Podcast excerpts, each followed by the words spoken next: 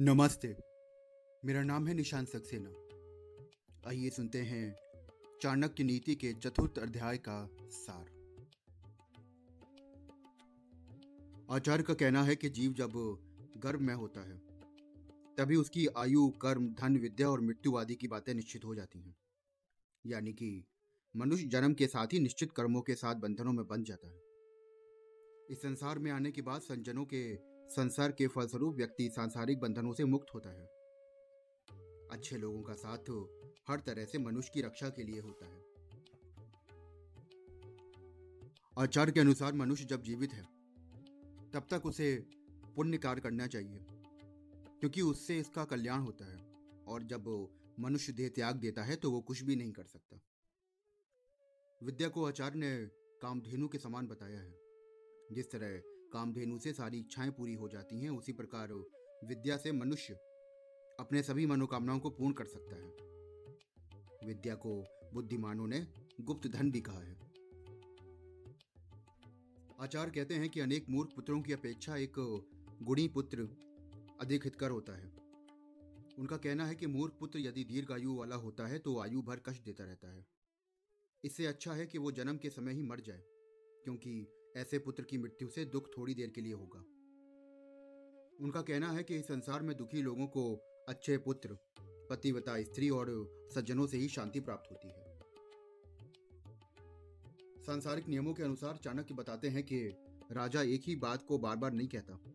पंडित लोग मंत्रों को बार बार नहीं दोहराते।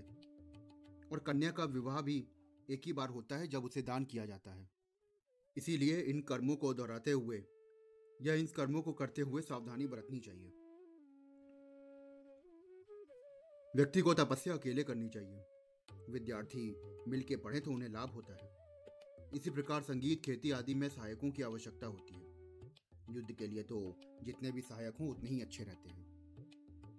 आचार्य कहते हैं कि उसी पत्नी का भरण पोषण करना चाहिए जो पति प्रायणा हो। जिस मनुष्य के घर में कोई संतान नहीं, वो घर सूना होता है। जिसके कोई रिश्तेदार और बंधु बांधव नहीं, उसके लिए ये संसार ही सूना है।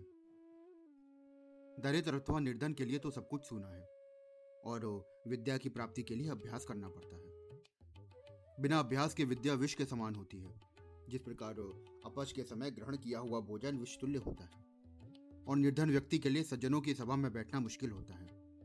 उसी प्रकार बूढ़े व्यक्ति के लिए स्त्री संसर्ग विष के समान होता है। आचार्य कहते हैं कि धर्म उसे कहते हैं कि जिसमें दया आदि के गुण हो। गुरु उसे कहते हैं जो विद्वान हो। पत्नी वो होती है जो मधुर भाषणी हो और बंधु बांधव वो होते हैं जो प्रेम करें।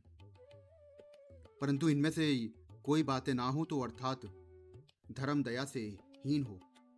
गुरु मूर्ख हो, पत्नी क्रोधी स्वभाव की हो और रिश्तेदार बंधु बांधव प्रेम रहित हो। तो उन्हें फ़ौरन त्याग देना चाहिए। अधिक यात्राएँ करने से मनुष्य जल्दी बूढ़ा हो जाता है।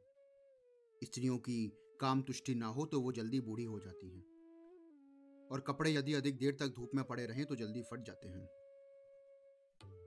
आचार्य कहते हैं कि मनुष्य को अपनी उन्नति के लिए चिंतन करते रहना चाहिए कि किस प्रकार का समय चल रहा है। उसका मित्र कौन है और कितने हैं? उसकी कितनी शक्ति है? बार बार किया गया चिंतन मनुष्य को उन्नति के मार्ग पर ले जाता है।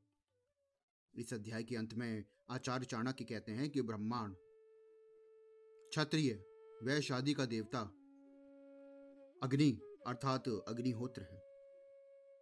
ऋषि मुनियों का देवता उनके हृदय में रहता है।